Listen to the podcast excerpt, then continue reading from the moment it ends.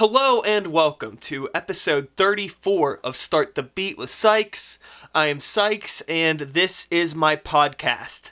Now, before we get started, I just wanted to take a quick moment to thank everyone who checked out last week's episode with Ryan Peters, aka Amuck. If you are one of those people, I hope you enjoyed the conversation and thanks for coming back. But for those of you out there who are new to this program and this is your first time here, thanks for coming by. Welcome to the party. Feel free to make yourselves at home, and as always, there's beer and soda in the fridge. Now, today, my new friend Dan Rock is on the show. I guess we're friends, like we just kind of met now. Like he just left a few minutes ago, and I had never met him before.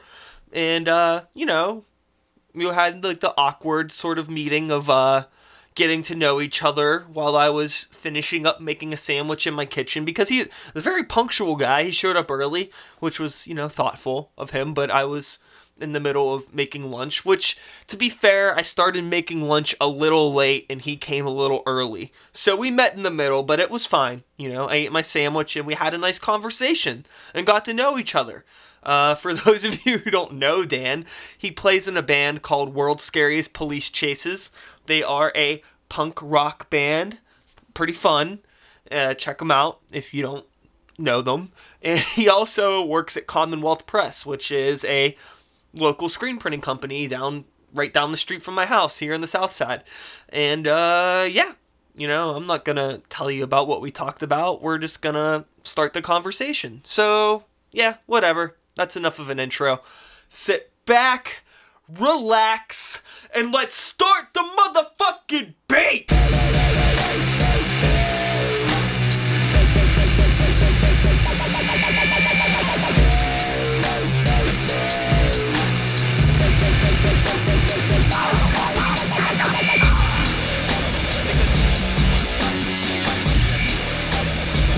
I just messaged him like, "Hey, what you're doing seems pretty cool. Yeah. Want to be on my podcast?" And he's like, "Okay." And then he just showed up and came over and did it.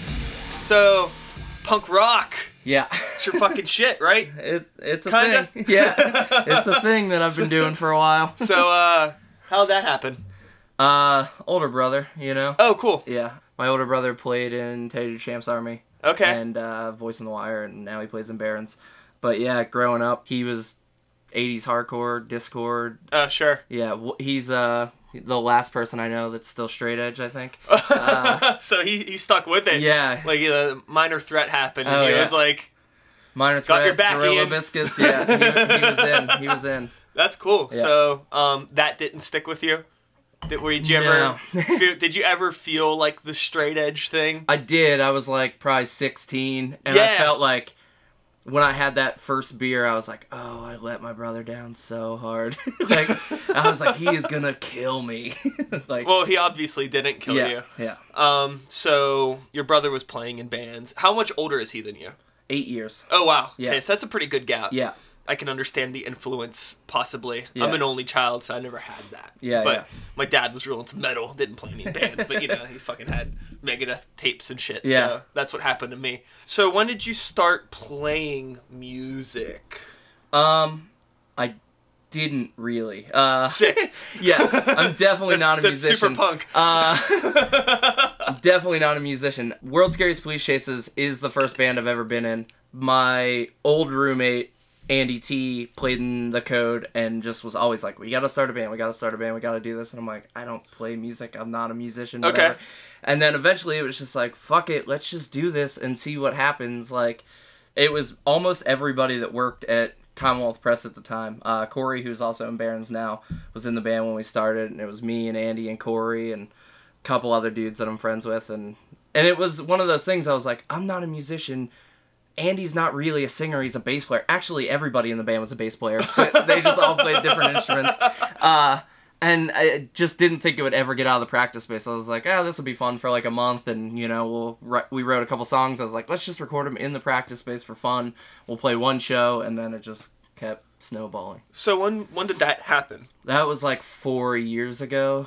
Okay. four and a half years. And ago. you've been been hitting at it, been Yeah. doing stuff, playing shows. Yeah. I saw you guys play once at Roboto somewhat recently. okay. I don't remember if I played with you or if I was just there, but I know I saw you and it was a lot of fun. yeah. Like you guys have like all the like matching outfits and the like gimmick and Yeah. the front men that are all over the place and real in your face and Yeah. stuff. So there's a lot of people in this band, right? There is. Yeah. Did it start with this many people or was it kind of like Uh, like let's get our homies in and just both. kept building up? yeah. It was definitely a lot of people to start with. It was two guitar players, bass player, drummer, and me and Andy T both sang. So there were six of us to start with. Corey quit. We got our buddy Dan DeLucia to play guitar, who is also in Remainders. And then he became a mailman. And apparently, when you become a mailman for like a year and a half, you don't get any time off. And it was ridiculous. And we were going to do fest and all this other stuff, and he couldn't do it. So we asked our buddy to play, and then we were just like, well, why don't you just always play with us? So now it's three guitar players, and uh, you know we've definitely played some shows with like Mark from the Code singing, even if Andy's there, and other people grab mics. So it's six or seven or eight or who knows how many. Yeah, I don't know exactly how many people were there either. when I saw you play. I was like, holy shit, there's so many people. Yeah. But it was a lot of fucking fun. So, um, what are you doing in the band now? Uh, so I sing. Is that what you mean? Yeah. Yeah. So yeah, I sing. Okay, so you sing. Yeah. And uh, you never played any instruments at all. No. I owned a drum set and I own a guitar, but the things that happen with them aren't exactly music. Okay. yeah. I guess let's let's scale it back then. Okay. Since we can't talk about playing instruments and things like that. I Uh, don't really play any instruments anyways. it doesn't matter. so I, I would, that would have been a bad conversation. but um, as you were growing up, was your bro- older brother always kind of like into this punk rock thing? Did you have any other types of music that you were into before the punk thing happened for you, or did you kind of just like fall into it? Uh, he was always pretty into punk rock with his kind of intro to that being like Kiss and Motley Crue and stuff. Like, not Sure. those are punk bands, but that's how he got into like that. Well, you gotta scene. start somewhere. Yeah, but him being like eight years older than me, I was pretty young, and we shared a bedroom, so like I was hearing Minor Threat, Gorilla Biscuits, all that stuff when I was like really super young. Like that uh another state of mind tour that Social Distortion and Youth Brigade did, whatever. That started the day I was born and like those were the bands my brother was into. So like I was hearing that stuff when I was super little. My parents obviously they listened to like 50s, 60s stuff. I'm pretty into that stuff too, just from hearing it as a little kid. I'm also super I almost want to say embarrassingly, but I'm not embarrassed by it, but I'm super into top 40 like pop stuff. Okay. Like you should you shouldn't be embarrassed. I'm definitely that. not embarrassed by it, but it, everybody thinks that I should be. So yeah. No, I I am a very strong believer that the idea of the guilty pleasure is bullshit. I agree 100%. I think that if yeah. you like something, just fucking Yep. like it. Yep. You know, don't I I went through this awkward shit in high school when like all my friends were listening to metal and then like Yellowcard put out an album and I was like I kind of like this, but um Yeah. I kind of can't tell my homies that I like Yeah. this. And now it's like I don't give a shit. yeah. I fucking like Yellowcard Yeah. Yeah, I and heard uh Cradle of Filth. Fight me about it. yeah. Dude, I agree 100% with that. And I heard uh I think it was Dave Grohl saying something about like, you know, the whole fuck guilty pleasures thing, like what you like, own it, whatever, and I was like I could not agree with this guy more about this. Yeah. So yeah, I listened to that, and people are like, "I get it. You're like doing it as a joke, but you're actually gonna start like getting into this." I'm like, "I'm not doing it as a joke. I'm stoked every time I hear Sure. whatever Taylor Swift. Come on." yeah, yeah, no. There's some good Taylor Swift Yeah. songs. Fuck. I guess a large group of your friends are kind of like these punk dudes. And uh, probably like a lot of these punk dudes are just like really into being punk and only being punk, right? uh, So how how Maybe. how how has like as you've entered your early 30s, like hanging out with punk dudes that are in their entering their early 30s as well. How has that been? Have you felt like, uh, some of these fucking people need to grow up, or are you or are you yourself still figuring out growing up? um, I don't know. Punk has always been like a weird scene for me. So I used to work at AF Records and work with the anti-flag guys, and obviously they're super punk, and that's how they pay their fucking mortgage and Sure. shit. Yeah. And we would go to like punk rock bowling and i was like in my early 20s and i see these dudes who are in their early 40s and they're wearing bondage pants and leather jackets and i'm like we are in las vegas you assholes. Why are you wearing leather jacket? Like grow the fuck up. You don't need to wear the uniform every day. Yeah. you know Sure. so it's weird. I kind of always felt like that whole uniform and trying to prove to people like how punk you are was stupid. So like i don't think i was ever like that guy like i was never like the crusty punk kid i Yeah, didn't sure. have the butt flap and all that Yeah. shit uh, but you know it has been a massive part of who i am and like the way i think and like like police- the more like the ideals of it. Exactly. music, sure. and, and I mean, I think that's definitely part of growing up listening to, like I said, my brother got me into 80s hardcore Dischord stuff. None of those dudes dressed like that. None of those dudes acted like that. They Yeah.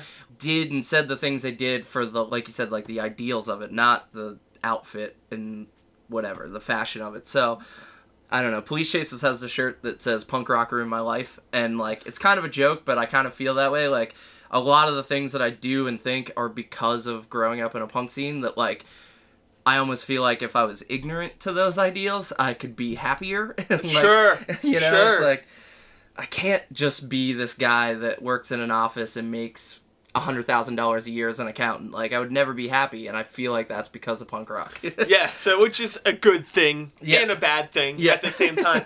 I uh, it's like a real quick background on me. Like I grew up listening to a bunch of different music, and I definitely had my punk phase. A lot of the like Epitaph when Epitaph was dope. Like a Yeah. lot of those bands are like my shit. Yeah. But I never really got into it. And again, those bands weren't like that. They weren't Yeah. the whole fashion thing. Like I think no matter what the scene, there are those people that don't seem to grow up, and it's always because of like their shitty alternative music seems to have Yeah. some sort of a weird stem in that. yeah. Like uh, old goth people. Yeah. At least like you could kind of be like older and like you could be like 40 and dress like goth but still like pull it off in a classy way. Yeah. There's really no classy way to be like a 40-year-old punk dude. Yeah, we I don't uh, think- we went to Fest last year, and uh, the night before pre-Fest started in Tampa, we went to this place called the Castle, and it's like a goth club. Awesome. And uh, it was like a Tuesday night, and it was like midnight, and there was like old 40, 50 year old goth people, women with like boobs hanging out and all this and I was like this is a Tuesday night what is going on here like it was wild it was an interesting evening for sure I, where was that at? uh, in Tampa Florida Ah, Tampa. I've never been to Tampa. Yeah, that was my one and only trip there so far in my life. It was interesting. so you get to play out a lot with the band. I'm guessing. You know, A little bit, yeah. you've mentioned, but you've you get to play out of uh, the state. I'm assuming you've done some shows in different places. Yeah.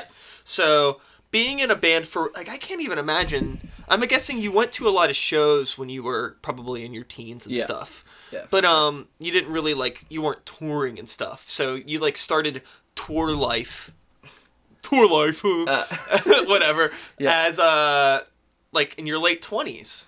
right? um, I probably did more. I never really did a whole bunch of touring, but I probably did more of it uh, in my twenties, just like going out. with Oh, going bands. out with friends. like I bands and went stuff? out when my brother was in Voice on the Wire. I went out with them a couple times. We did a U.S. tour. Uh, the kid that plays drums in Police Chases now is in Tabula Rasa. Oh, okay. And uh, went out with them a couple times for like a week or weekend, whatever. Uh, now, I mean, we do like weekends in Police Chases. We've gone to the fest like three or four times, but uh, we don't tour. It's not a super full time thing. yeah, we've done like three or four day runs. We went to Montreal. We've gone to Florida. Like, I'm sure it's hard when you have fucking nine people in your band or Yeah. whatever. Uh, yeah, everybody has a million things going on. I mean, we went to, we just played the fest at the end of October, and our guitar player was like, "Well, I got plans to go to Disney," and I was like, "That's like an hour and a half away from Gainesville. I'm gonna be in Orlando. I'm flying into Orlando. I'll pick you up. I'll drive you to the fest. You can take the rental car back. Like you'll be gone from, uh." Disney for like three or four hours. He's like, nope, can't do it. like, cool. So you're gonna be in Florida and not play the festival. All right, that's fine.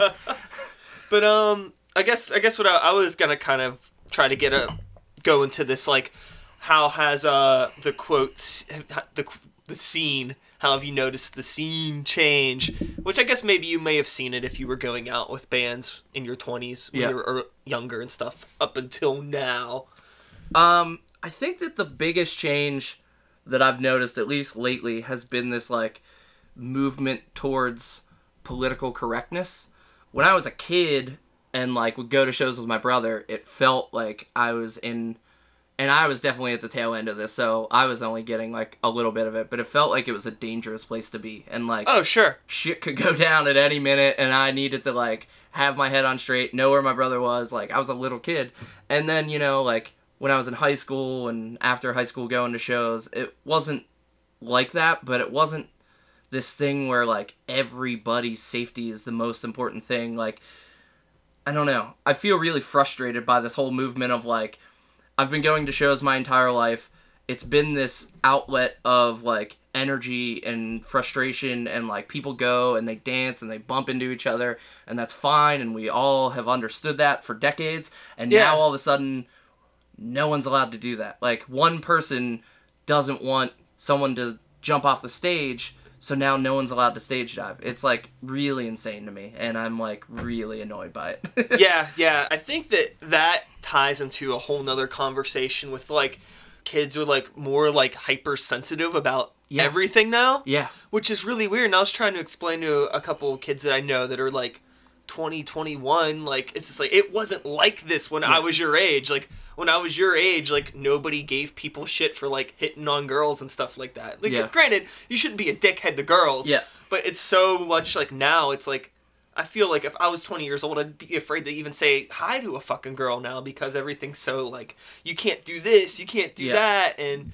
every think- everyone's like self esteem is in question Yeah. to like a point of I think the way that like the internet has grown is definitely like a, a catalyst for that. You know, like that whole I don't know if you're aware of it, like but that whole Joyce Manor thing that happened with them telling people not to stage Oh, sure, dive, yeah, like, yeah. That would have just been a thing that happened one night at a show, but some kid filmed it Oh, with yeah. a cell phone, put it on YouTube, then it blew up. Now it's like a whole thing. Oh yeah, it's like when Fat Mike kicking that kid. Exactly. Yeah. And like I'm sure that's happened a hundred times. Yeah. That Fat Mike has fucking hit a kid that jumped on stage. Yeah. That guy is not known for being like a super cool, nice guy. Like, Yeah, he's sure. a dick. Yeah. You know? So that's happened a million times. And all of a sudden it's like this big issue because everybody can dissect this moment for months after it happens. And like I don't know, like I grew up in a scene of like kids who were open minded and like were progressive and like pushing the envelope of like being against racism and sexism and all that stuff. And now it's like so far that it's like It's like people are against it, but they don't even want to talk about it. yeah. It's Exactly. like you can't even bring it up. Exactly. And like police chases like obviously I'm not a racist, sexist, homophobic dude. Like I don't give a fuck who you are, what you want to be, whatever. That's all fine. Like uh and part of like my thing is I don't like people telling other people what to do. So we wrote a song Gay Jesus for President and uh it's about like religion and how you know they're like all anti-gay well not all that's like a super generalization but like there's Yeah. a super anti-gay sentiment that is prevalent in the catholic church and uh so we wrote that song and it makes some bad jokes but like i think the point is clear uh we have another song that's called americunt which is just a bad joke and it has like the song itself has nothing to do with women or like calling anyone Yeah. a cunt it's just a bad pun and Yeah. uh a kid I know that I like helped put out a record for. Uh, he's from Cleveland, and we were going through Cleveland. I was like, "Yo, you're playing the show. Can we hop on it?" And he's like, "Sorry, man, I'm a feminist, and your band has like all these offensive things that you say, and we can't do it." And I'm like, "Dude, you know who I am. Like, you know what I'm Sure. about. That's not like my thing. That's a bad pun in a song title that has nothing to do with the lyrics of the song." And he's like, "Yeah, I'm sorry, I can't." And I was just like. This is insane. We're living in an insane like It is- time and place. It is fucking crazy, man. Because it's like, uh, can I call you man? Is that okay? that exactly. That's like Um, a thing that you need to yeah. think about now. and it's nuts. it's, like I want to respect everybody's decisions, Yeah. but it's like this thing where it's like as you're like developing and getting older, if like you decide you want to live some type of an alternative lifestyle, Yeah.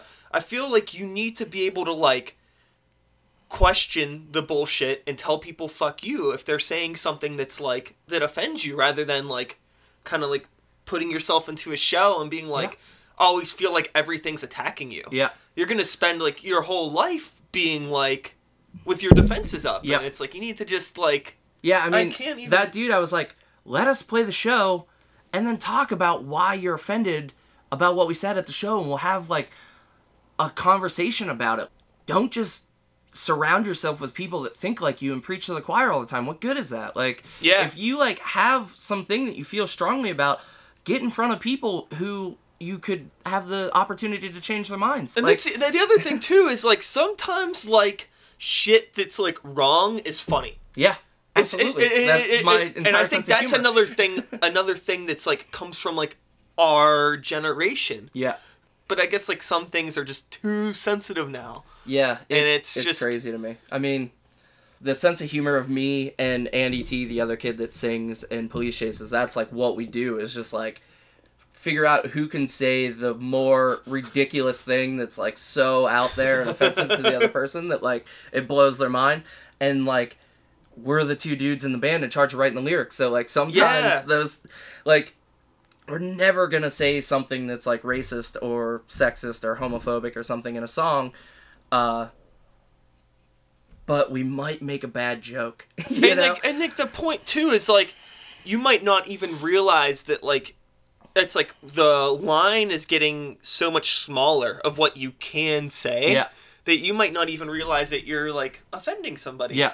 now. Yeah and it's like i guess like facebook is being really proactive on this like uh gender correctness which is cool. Yeah. But like they have this thing like with like my music stuff i try to do like the promoted post it's like throw five bucks at them a week and then Yeah. they'll make sure somebody actually sees the thing you're posting. Yeah. It's bullshit but it's like well i guess gotta feed the beast if you're Yeah, gonna yeah. give into it. But now it's like you can't post anything that refers to somebody's like name gender or anything offensive and i'm just trying to promote the podcast. Yeah. It's just like i said like this is my conversation with him and it's like i can't say that. Wow. This is my conversation with dan i can't say that dan's your name wow that's insane this is my conversation. yeah It's like, how? What do you want me to do? That is super insane. Yeah. Uh, the one kid that plays in Police Chases now was telling me that he went out on like a solo acoustic tour and he was playing someplace that, uh, you know, they were super sensitive about that. And like, they told him that, like, him, her, she, whatever, like all those pronouns, he's not allowed to use them in their safe space. And there was like all these words like Z and Z and things that were like, yeah, yeah. Again, it's like I don't like. I don't want to infringe upon anybody's safe space. yeah, Because I try to be respectful. Yeah. But at the same time, it's like you. I feel like some people were digging such a deep hole for themselves and making their life so much more miserable than it needs to be. Yeah. And I have a problem too where it's like I have a couple friends that are like they don't want to be referred to as anything. Yeah. Or like, you know, a trans person, things like that. But I have the problem where it's just like again, I grew up in the early 90s. I call everybody dude. yeah. Yeah, I do that too. And like, I got called out on it. Like, uh, I, I run Lock and Key Collective, like this really small label, and our like bio basically was like, "Hey, if you want to be dudes, come down and drink a forty by the river with us. We'll be hanging out and like whatever." And someone was like, "Oh, that's really offensive that you know you're like excluding women." I'm like, "I'm not excluding women. They can be my dudes too." yeah. I it's I don't know. I'm redefining the word. Like, is that not acceptable to you? Like, I don't think it's even redefining the word. It's just I think it's just like we're experiencing like this huge generation gap now. Yeah. Where I think it's I don't know if people when we were 20 if the 30 year olds were going through like oh what the fuck are these kids doing? Yeah. You know, I we just met, but I'm gonna guess that like based on the conversation we're having and the things that you said, you want to respect people. You want to like be cool and refer to them the way they want to be referred to.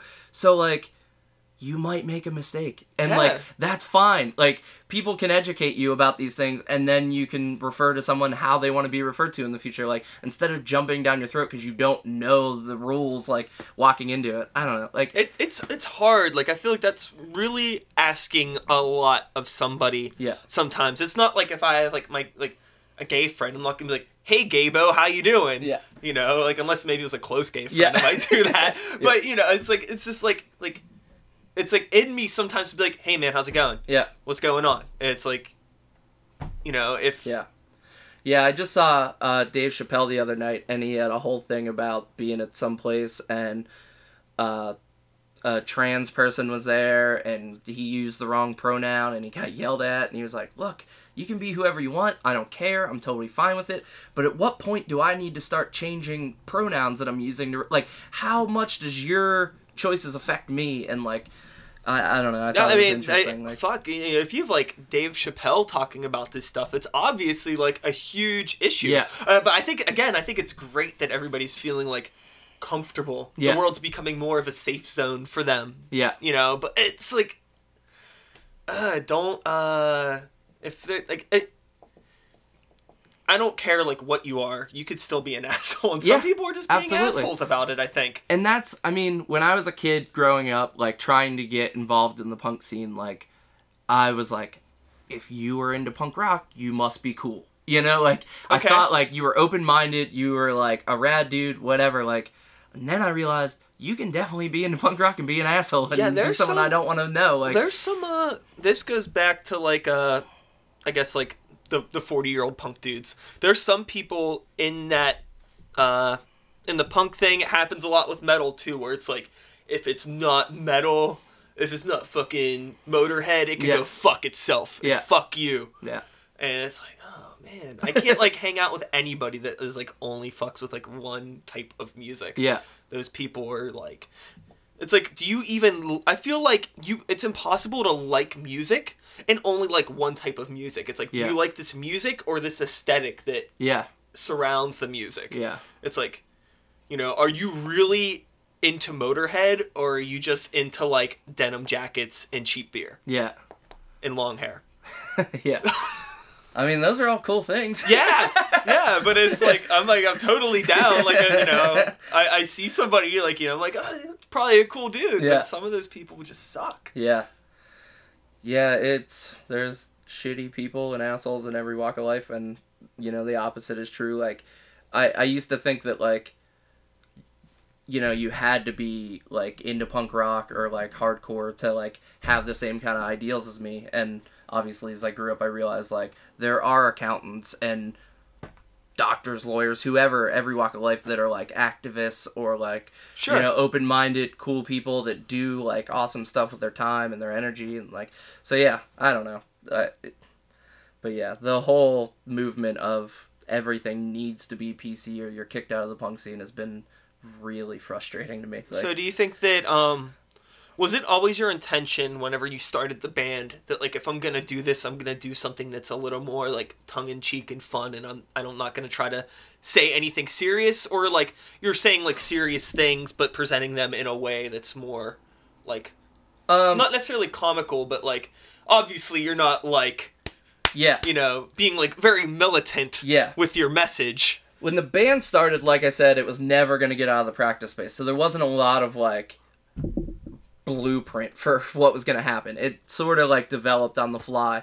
Um, but like I said, me and Andy T being the dudes that we are and being the guys that wrote the lyrics, like that sort of happened pretty quickly that like everything was going to be a joke and be tongue in cheek and like I mean, we were kind of already older dudes that had like been around a lot at that point. So Yeah. like we had seen all these dudes take themselves so seriously for so long and be like, "I'm a credible musician and I have something important to say to you." And we're just so bored with it. Like we're like, "Let's not ever do that." yeah Like, it's kind of wild to uh you again like go back to like a lot of that dischord stuff or that sst stuff or and like read the lyrics and it's like people were saying the same shit 30 years ago Exactly. that people were saying today and Yeah. they're still trying to act like they're like delivering some all-powerful message i guess like if some like 16 year old kid is you know hearing like whatever band, some new band for the first time and reading the shit and it makes the same impact that, you know, something like fucking Gorilla Biscuits made on you or whatever, then Yeah. it's like, okay, it's still successful. But I guess there's this kind of like jaded old part of me. It's just like all of this shit's been done. Yeah, Why- not only has it been done, but I feel like it was successful and like it society i mean maybe this is really wishful thinking but i feel like society has changed. Like we don't need to keep saying all the same shit. Like we are less racist as a society than we were in the 70s and 80s i hope. And like eh. i hope. You know like that, that, that's and- up for debate. yeah. And as i'm saying it i mean i guess i'm realizing like some of the things happening in the world right now is very uh It's it, it might have a, a different mask. I think it's still there. That's true. I don't know. I guess like, uh, how is the argument or the conversation coming out of these dudes' mouths not changed at all? And I mean, that's, or at least the delivery of it. Like, and that's the thing with police chases. Like, we, I guess sometimes, sometimes we just want to be idiots and say dumb shit. But like, when we do want to say something, we want to say it in like this humorous way, like a South Park of punk rock. kind Sure, of sure. Okay, that's a really good analogy. Yeah. Actually, that makes sense. Yeah. I can get that. I think that with me, it's like I don't care what kind of music you are or what you're saying at this point. Everything's been said. Yeah. You're not gonna like. What can you do? But Yeah. it's like obviously there's still people with a desire to create, and I want to hear new music. Yeah. I don't want to keep listening to fucking damaged over and over again. I want to hear some other shit. You Yeah. know.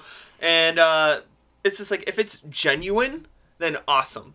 It's like that's like my biggest thing. If I go to a show, if it seems like they really give a fuck about what they're doing, Yeah. and you know taking the time like putting some effort into it some real passion cool Yeah. even if it's not that good Yeah. if it is good awesome but if it's Yeah. not good it's like well if they keep playing they'll get better Yeah, exactly. or if it's not my thing it's not my thing you know i'll try Yeah. to think of somebody i know that likes that kind of thing and be like hey i saw this thing that's your thing maybe you'd like this thing check out that thing Yeah. you know Yeah. Yeah. I, that's, I mean, the bands that always, like, really affected me were, like, the genuine, sincere dudes that were, like, up there saying something, like, a band like Hot Water Music that's just, like, a couple guys, like, you know dude so many people drop that name and i've never gotten into it i've never Oh, really? even listened to it that's the thing it's, Do I mean, I need to they, they were really do I need to, important to, me. Yeah. check this out Yeah. like fuck yeah. so many people I know that listen to like good music or it's like hot water music. I'm like, how the fuck did I miss this? Yeah, they're they were very important to my musical spectrum. Uh, like dudes like that, and they're not necessarily like bringing some super political message. They're just like we're these four dudes that like if we weren't doing this, we would be digging ditches or bar backing somewhere, and this is way cooler, and we're super into it, and this is who we are, and like that's awesome. But like when I read these like bios from bands or like these like statements that they Dude, need to I make hate about band bios Yeah. so much. like oh we're these guys and we're so passionate and we're so sincere and we're doing this stuff i'm like quit taking yourself so seriously you're a fucking idiot in a punk band who cares like yeah, I think that it's just it's really hard. It's like there's so again, this goes back before we started recording. I had mentioned how like when we were in high school there was one or two bands. yeah And now there's fucking 10 bands in every high school, maybe Yep. even more. It's so Yep. much easier to make music and get a band together. Things Yeah. are like I don't know how it became more accessible. Yeah. I think it's just like, oh, like we don't need a record label. Like we could just put our songs on MySpace, and then Yeah, that fucking changed everything. yeah we don't need to spend thousands of dollars in a studio we can record it in your bedroom and like, Like on my fucking phone. yeah exactly and like And we could take the pro. We could we can record the album, shoot my promos, and release it on your phone all on my phone. Yeah. And that's great. Like I think that's cool, but it definitely has like created a glut of like bands that like some don't get it, some are great but like can't get out from the herd and I don't know. A band like Police Chase is like we played maybe a show a month. We've been a band for like 4 years. I think we've played like 50 or 60 shows total. Like Sure. uh, we exist on the internet. Like, we put out a record and we promote it online, and like we do like a couple shows out of town a year. You know, Do you like, feel like the internet has really helped you guys? I mean, obviously, I'm sure it has, but um. I guess. I mean, people know about us like all over the world, and that's awesome. I mean, and that's totally because of the internet, because obviously we've never been all over the world. yeah, we've I never been I out of the probably the internet and like uh, you have like a like a shtick. Yeah, I don't want to say a gimmick, but it's like kind of like uh, like it's a, totally a gimmick. like you know like uh the fucking was the name of that album that you put out the no uh, effects and come the wolves dookie. yeah that one like like that's like like Like if you know, ab- you're, you're like, what the fuck is this? You're gonna look at it, and Yeah. if like if you're a dude that grew up on that stuff, you're gonna be like, this is pretty fucking funny. Well, like my brother was like, "What are you doing? That is the stupidest thing I've ever heard. You're not gonna actually call your album that." I'm like, "Yeah, we are." And wait till you see the album art. It's even dumber. Yeah. And like he was so mad at me, and like, uh, you know, AF Records like they put it out for us, and they were like. You guys are clever guys. Is this really what you want to do? And I'm like, I think yes. that's a really clever title. And then, yeah, and like a bunch of people were like mad at us. They thought it was so stupid. And then we put it out, and like the attention it got on the internet was so ridiculous. Like we're not that good of a band, but like we announced the album and put up a video for uh, the Gay Jesus song the same day, and the video got like fifteen thousand views because people were like. Who What the, the fuck? fuck- are these guys? Where, Yeah. where did they get away with this? Like, Didn't you guys? I, did I hear about you guys pulling something at Fest? Yeah, the uh, first year we played Fest, we knew nobody was going to come see us. There's like 300 bands that play Fest. We had never been down there. We had never been anywhere. Uh, and so we were like, no one's going to come see us. So we had our friend Richard, who does art for all the cool punk rock bands. He drew up some art for us. We took that art and we said, members of Dillinger 4, Latterman, and Lawrence Arms. And then we put a Fat Wreck Chords logo on it and we made posters, put them all over town. And like our friends were like, aren't you afraid you're going to get sued? Like, you can't just put a Fat Wreck Chords logo on something. I'm like, who's going to sue me? Fat Mike? He just fed people piss at South Yeah. by Southwest like a week ago. Yeah. And like, that guy's not suing people for putting a logo on a flyer. Trust Yeah. me. Uh, yeah, so we did it, and we filled the room, and all these people came, and then we were like, "Oh, all these kids are gonna be so mad at us when they realize we just lied to them." And they didn't. They got into it. They were all like in the mood to party and to go with it, and it was great. And like, the part I feel shitty about is like I'm fine with deceiving all these kids because they had a good time in the end, but uh the band that played after us, I didn't realize at the time when we made the flyer actually had a member of Latterman in it. And everybody left after we played, and there was like a couple people Get left to watch this here. dude's band. I was like, maybe you should have promoted your band as featuring members of Latterman.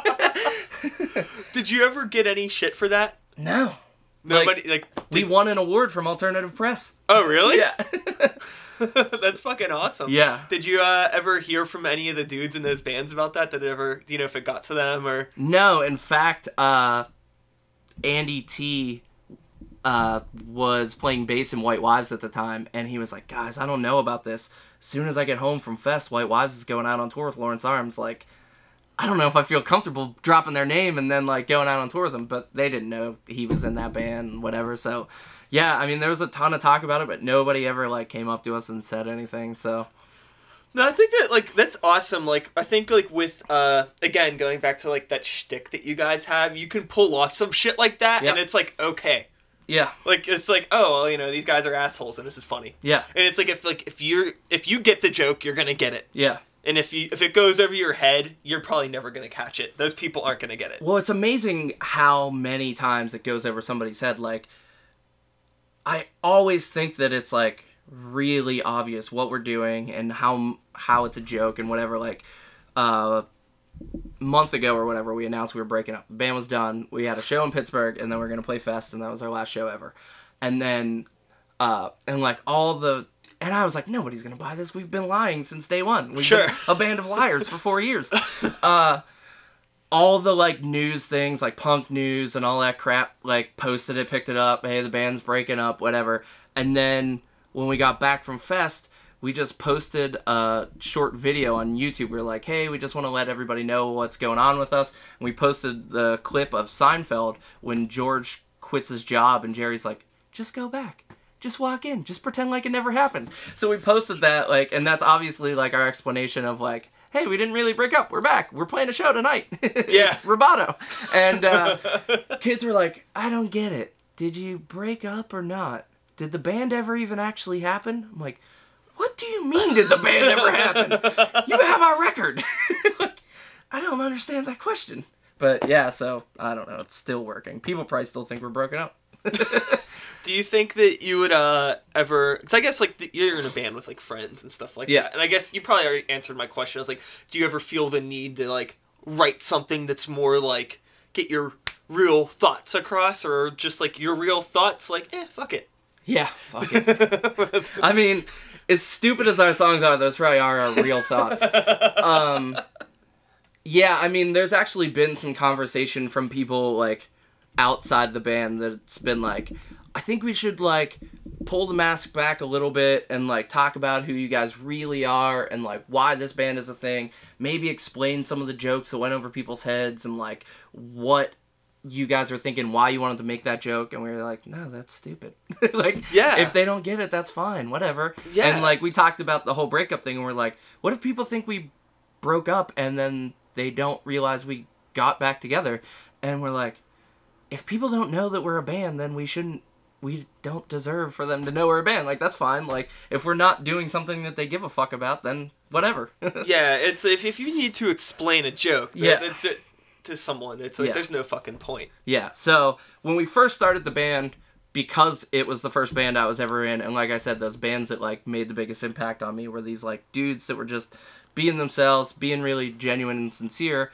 I was like, ah, it'd be cool to be in a band like that. And then like the more we've done with this band and like the way we've grown, I'm like, this is so much better and so much like freer to be able i'm to sure do it's a lot we want. less uh stressful Yeah, and like we don't give a shit about anything. Like I said, like our guitar player was in Disney while we were playing Yeah. in Florida at the fest, and like just like whatever. If you can make it, fine. Sometimes there's nine guys on stage. Sometimes there's five. It's whatever. Yeah. like you know i've i've been in a bunch of different styles of bands and stuff like that i've been in a lot of metal bands with metal dudes that just took metal real seriously and it's like i i don't know it's like now it's like i just think it's like the band that i'm in now it's like a weird counterbalance it's like okay it's like i'm gonna write some stuff and i guess it's like metal whatever like i try not to make any points i just Yeah. kind of like write some shit that sounds cool and then make the merch that looks like metal merch but then it's just like we're just goofy dudes and like when we're playing it's like goofy and it's fun but it's Yeah. like I don't know. The metal crowd in particular, it's really hard to sell them like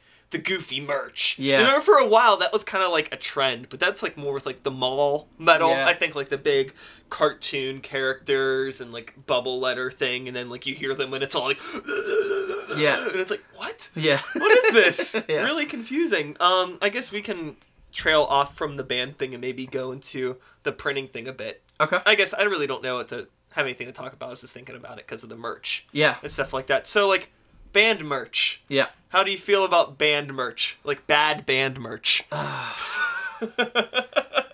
I mean, I- I've seen plenty of it. I, I've seen a whole lot of it. I think that like band merch is definitely super crucial. Uh, it's how you afford to be a band Yeah, because think you're certainly you not know, selling like- records. yeah, you gotta Uh, know the market that yeah. you're gonna be. But I feel like yeah, there's not really a whole lot of point in making shirts if you're not gonna put a tiny bit of effort into making Sure. a good shirt. You know, like Yeah. I've always felt really stoked about like the stuff that we've had as a band and like made a point to try and have like good t-shirts for our band. And uh yeah, I mean a great band t-shirt like I, I don't know. A kid will definitely buy a bad shirt if he loves a band, but I think people will buy shirts from a band they don't even know if they're great shirts. So Yeah. How do you feel about like different colored shirts? I feel like with band shirts, for some reason, if it's not black, you have a really fucking hard time selling it. Yeah, it's impossible, and I hate it. Like it pisses me off because I'm wearing a maroon hoodie right now. Yeah. And uh, my friends in worship this made it, and I'm like, you guys are fucking idiots. Like I, I'm glad it exists, and I'm wearing it, but you're investing all this money in these hoodies, and no one's gonna buy them because they're not black. Like, and it's not even just bands. Like at Commonwealth Press, we have a retail store. Anything that we put in that store that's not black, people are like, "So, are you gonna run this design on black?" I'm like, "No, just buy the goddamn gold one, you idiot!" Like, Yeah. it it's it pisses me off that people can't wear anything but black shirts ever. Like, ninety percent of my wardrobe is black, but I have a yellow shirt. you know, it's fine. I didn't explode when I put it on. Like, it's really really weird. I I have always had like I hate when like bands will do the same design on like five different color runs. Yeah. Jesus Christ. yeah, I don't. It's like it's like we gotta find the color that's gonna work. Yeah. You know what color's gonna work if you're listening to this black. Yeah. Black's the fucking color black that's gonna works. work. And like that punk rock room my life shirt we have, we ran it on black, and that's all we ever did. And then uh, to the bass player in Anti Flag was like, "Hey, I want to get one of those shirts. Will you make me a white one?" He's like, "I just want a different one than everybody else." And I was like, "I'll make you a white one, whatever." So we made it, and then like all these kids see him wearing it, and they're like, "I need a white one. I need a white one. I need a white one." And I'm like. You would have never bought that white one if I printed that. Oh, yeah. But because he's wearing it, now you want a white one. Like, sure. Whatever. You can get away with some like white merch. Yeah. Sometimes I've gotten away with like sport gray. yeah. Um, it depends on Yeah, the you gotta- design. You gotta, be so basic. It's like, but uh, yeah, that's it. If Yeah. you if you get into like the golds or reds and shit Yeah. like that, it's like ugh. yeah. When I worked at AF Records, we had like probably 25 anti flag shirts, and there was like one red one, and it just sat on the shelf. No one ever bought it. just like, whatever. It's really really weird. Yeah, it it's so frustrating. So um, Commonwealth Press, Yeah. where you work, you said you've been working there for Seven. seven years. Um, did you have like a background in art or anything like that? Not really. Um, you just pick up things like yeah.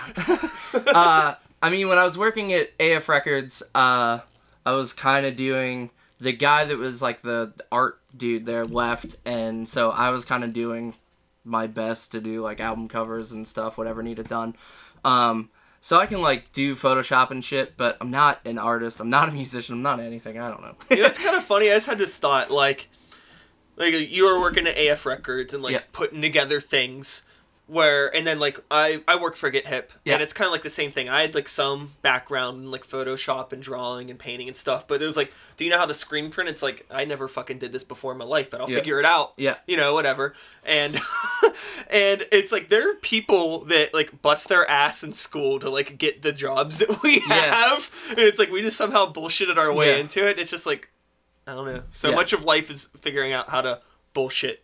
Yeah. It's like who you know and how you can bullshit them, Yeah. and then you'll be good. Well, when I was going to college, like I was like, all I want to do is work at a record label. That's like what I want to do. What were you going to school for?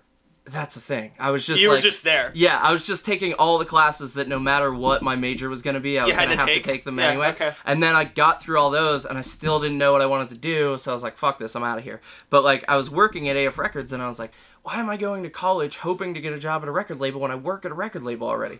Uh, so I did that for a while and we were using Commonwealth Press to print some of our stuff, so I got to know those guys and that's when like the label world just like started falling apart all over the place like AF Records switched distributors. The new distributor wasn't selling anything. They weren't giving us any money.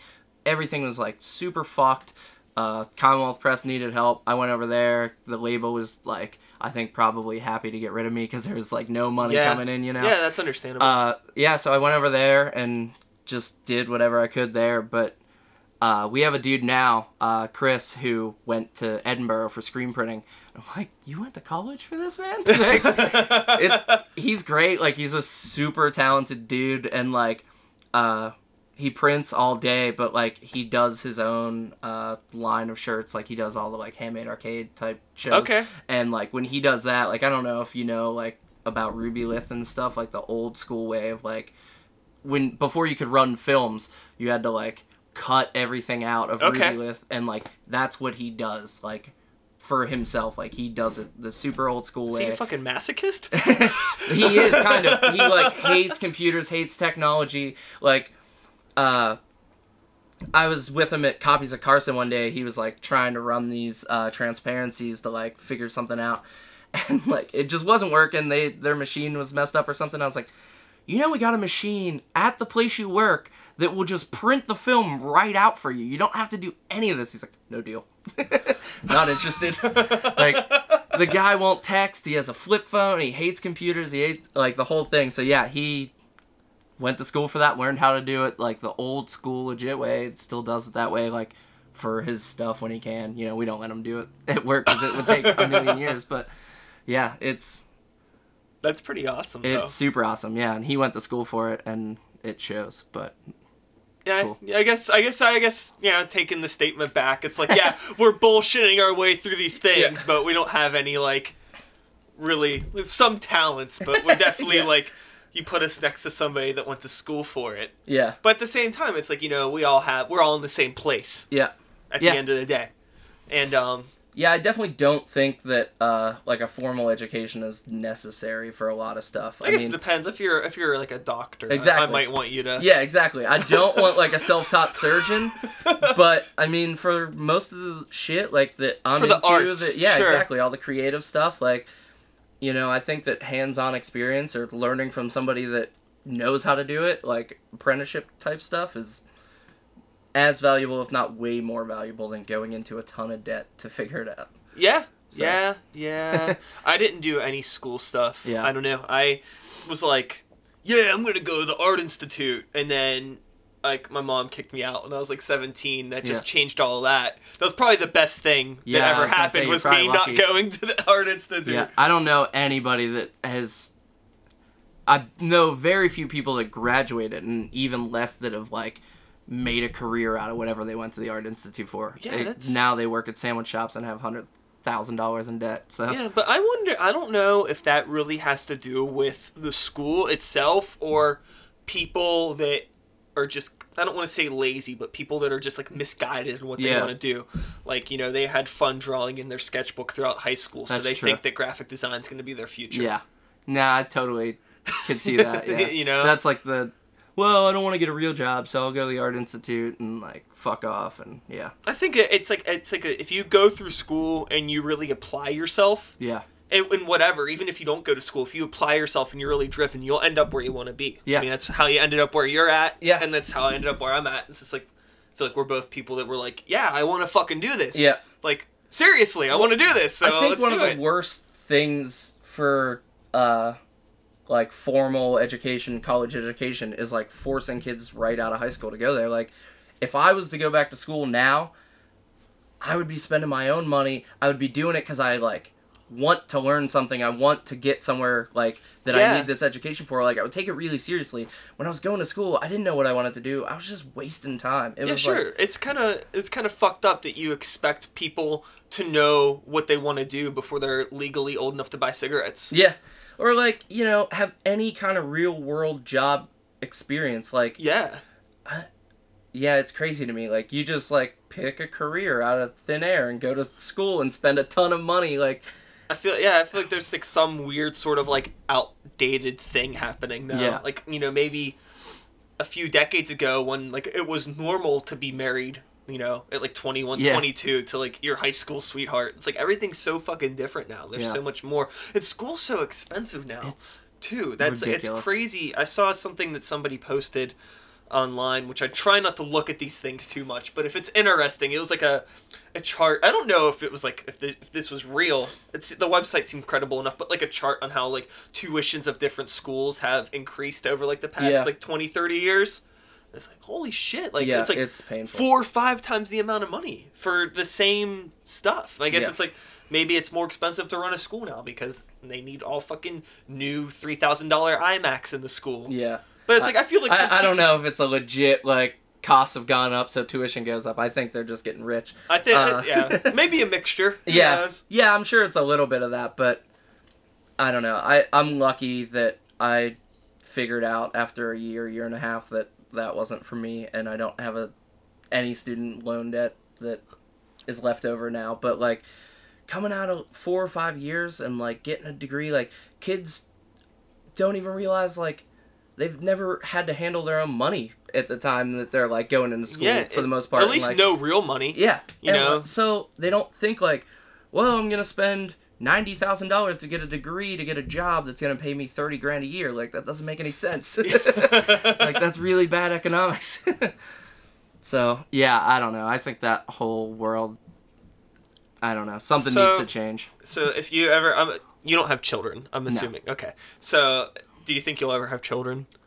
You don't know. I don't. How know. do you feel about kids? Uh, I think kids are great. Like um, other other people's kids? yeah, uh, other people's kids are great. They can have as many as they That's want. That's like how I Um, am with like pets. Like, yeah. Like dogs are cool, but I wouldn't want one. I always thought I was gonna have kids, um, for sure. Like when the time was right, and like now I'm married. I'm in my thirties. Are you married? Yeah. Oh, cool. Uh, we own a house, and it's like the time is right, I guess, but it doesn't feel right. Okay. So I'm like, I don't know. You know, I babysat some kids, and I was like, this is so intense and I'm gonna kill one of these kids and the parents are gonna be super mad at me and I can't have kids because I would murder them. They would they would die. I Like, can't even take care of a plant. yeah, exactly. Like I can't take care of myself. Like I forget to eat lunch sometimes. Like yeah, no, totally. It's weird. Uh, the past two weeks, I've had uh, people in here who are like are in our age range and have like multiple kids, yeah. And it's like, whoa, like Yeah. how fucking different is your life? Because it's like they're doing music stuff too, and Yeah. like it's like how do you juggle all that? Like it's like stresses me out talking Yeah. to him. It's like a whole nother fucking level. Well, and I think it depends on the person a lot too Yeah, like totally. Andy T in our band uh, had a kid last year, and like it's his life now, obviously, which it should be, you know, like, and it's, you know, he was like, I don't know how much longer I can do this. Like, I have this kid. I'm my whole fucking world has changed. Whatever. Uh, our drummer just had his second kid, and like, I think a lot of it is his wife is a doctor, nurse, whatever. Uh, so they're like maybe less stressed out about the kid because she's like, I know the kid's not gonna die. I know how to fix the kid if it gets sick or whatever. And they're not like freaking out. Like, uh, so yeah, he's like the drummer is ready to go and do stuff, and Andy's like freaking out. And he has the kid at home, and he has to take care of it, and he has to like get this job to take care of his family, and it's like, yeah, it's crazy. And my boss has two kids, and I don't know. I think it's like only really, really crazy for like a couple years, yeah, and then it gets okay. yeah. And then whenever like the kid gets old enough to say fuck you, it gets crazy again. Yeah. But like in a different way. That's kind of like I I'm like have this really selfish thing in the back of my head where I'm like watching my boss's kids grow up and I'm like I want to see what happens when these kids become teenagers like cuz he's stoked that he's a dad, you know? He loves his kids and he's like I go home and I I watch them like learn all this new stuff and it's like super rewarding and I love it. And Andy T says the same thing like his world has changed like he had no idea how much he could like care about another person Sure. and uh, it's it's blown his mind. And then I'm like, what is it gonna be like when they're teenagers? Because I remember being a teenager, and I feel bad for my mom for like the shit I put them through. And like, I want to see how that plays out, and like decide if I want to have kids after I see a couple of my friends Yeah. have teenagers. Are you still tight with your parents? um, yeah, I mean, yes and no. Uh, my dad, like, he's a Vietnam vet, alcoholic, Ah, dude. jeez. yeah, uh, sure. Has his own He has issues. his thing, yeah. So we were never super tight, you know. Okay. My mom has always had to kind of pick up the slack for that, so she's always sort of been a saint. But you know, we were. He was came out of the Vietnam War, became a mill worker. Mills closed.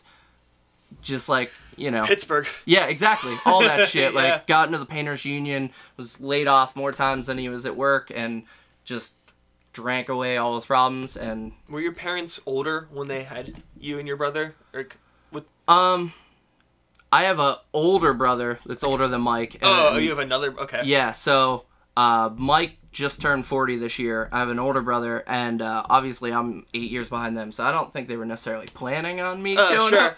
Uh, yeah, I mean they're in their sixties now. And Yeah. So Yeah, it's wild. Like um, my mom was like 17 or 18 when she had me. yeah, and like my dad was maybe only like a year or two older. So it was like i guess it was kind of cool growing up because it's like i think about it it's like when i was like fucking like fuck how old am i? I'm 29 now. So whenever i was like the age i am now like i was like already like 10 or something like that. I have a 10 year old right now. Yeah. it's like yeah. what? That's crazy. And it totally makes sense like thinking about like my dad listened to all this like awesome music and my mom was in like all that hair metal shit and stuff i was like well they're in their fucking 20s of Yeah. course Yeah.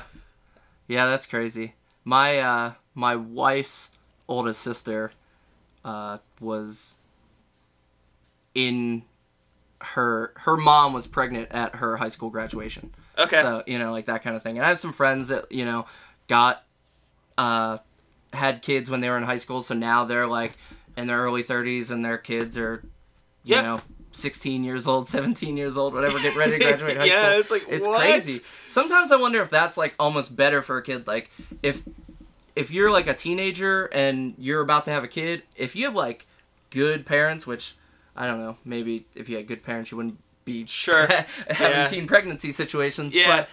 I, I don't know. I feel like that's almost like two sets of parents. Like I don't know. Whatever. I think it'd be like easier like like grow up with like a parent that's like still trying to like figure themselves out while you're figuring yourself out. Yeah. Could be like a cool bonding thing, Yeah. or it could just be like a mess. Yeah, yeah. I think in a lot of those situations, the those parents want to be friends because they're Yeah. not old enough to be a disciplinarian Or, like- themselves. so Or yeah, or they're like so young that they still want to go out and have their twenties. yeah, So like the child might be neglected. yeah, And then it gets into like a weird uh you know.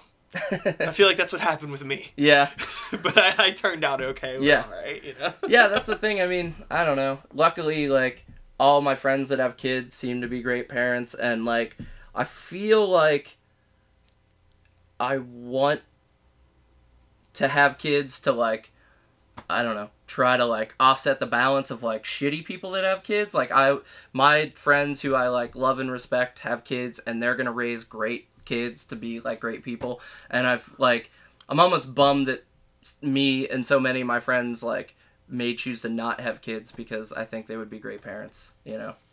Yeah. So, Well, hey, you know, you're not gonna go. You, you can do it whenever. yeah. I mean, I guess there is some sort of an expiration date, Yeah. but uh, I think you're you're all right now. You have some time to figure it out, and if it falls into place, it'll happen. How Yeah. long have you been married? Uh I got married in 2011, so like Okay. 3 years. Cool. Yeah. And that's that's all right. Yeah, it's all right. Yeah. it uh was a lot like dating, I guess. it Yeah. wasn't really a whole lot different, so it's cool. She's cool. That's good. That's that's a good thing. You want to be married to a, Yeah. a cool person. yeah, we uh I don't know. She's like into a lot of the same music that I am. Uh so it's cool like when we go to fest, she wants to go just as much as I do. and, That's like, awesome. But like you know, not just because I'm going and like wants to hang out with me. She's like, "Yo, I'm going to see the Flatliners. Are you coming?" I'm like, "No, I'm gonna go see this band." She's like, "All right, I'll catch you later."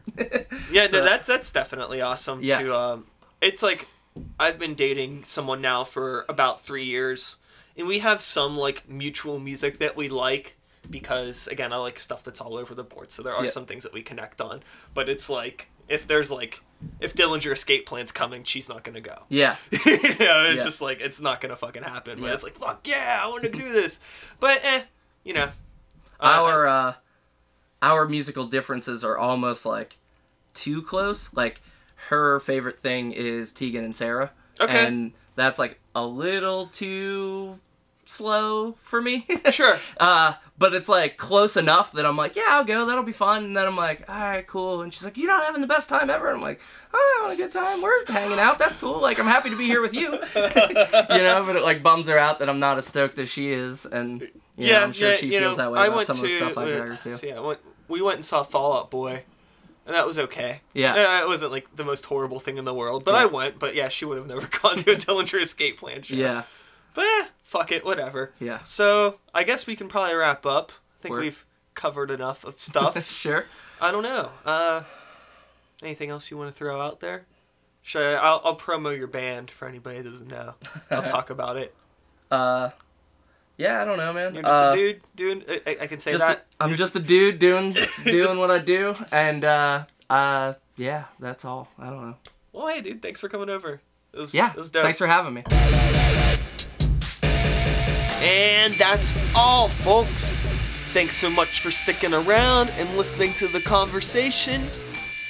Dan's a really cool dude. It's I'm really stoked on when I meet people that are like around my age that have like a similar sort of way that they feel about life. You know, like we're you know, we just have a lot in common with the guy. And uh I like him. I think that, you know, we could be homies if we weren't so busy in our own lives. I feel like we could maybe hang out and stuff and drink beer.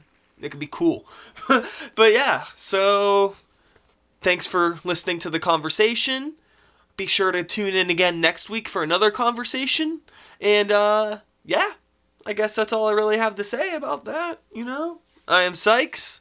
Start the beat 2014. Woo! Woo! Thanks for listening.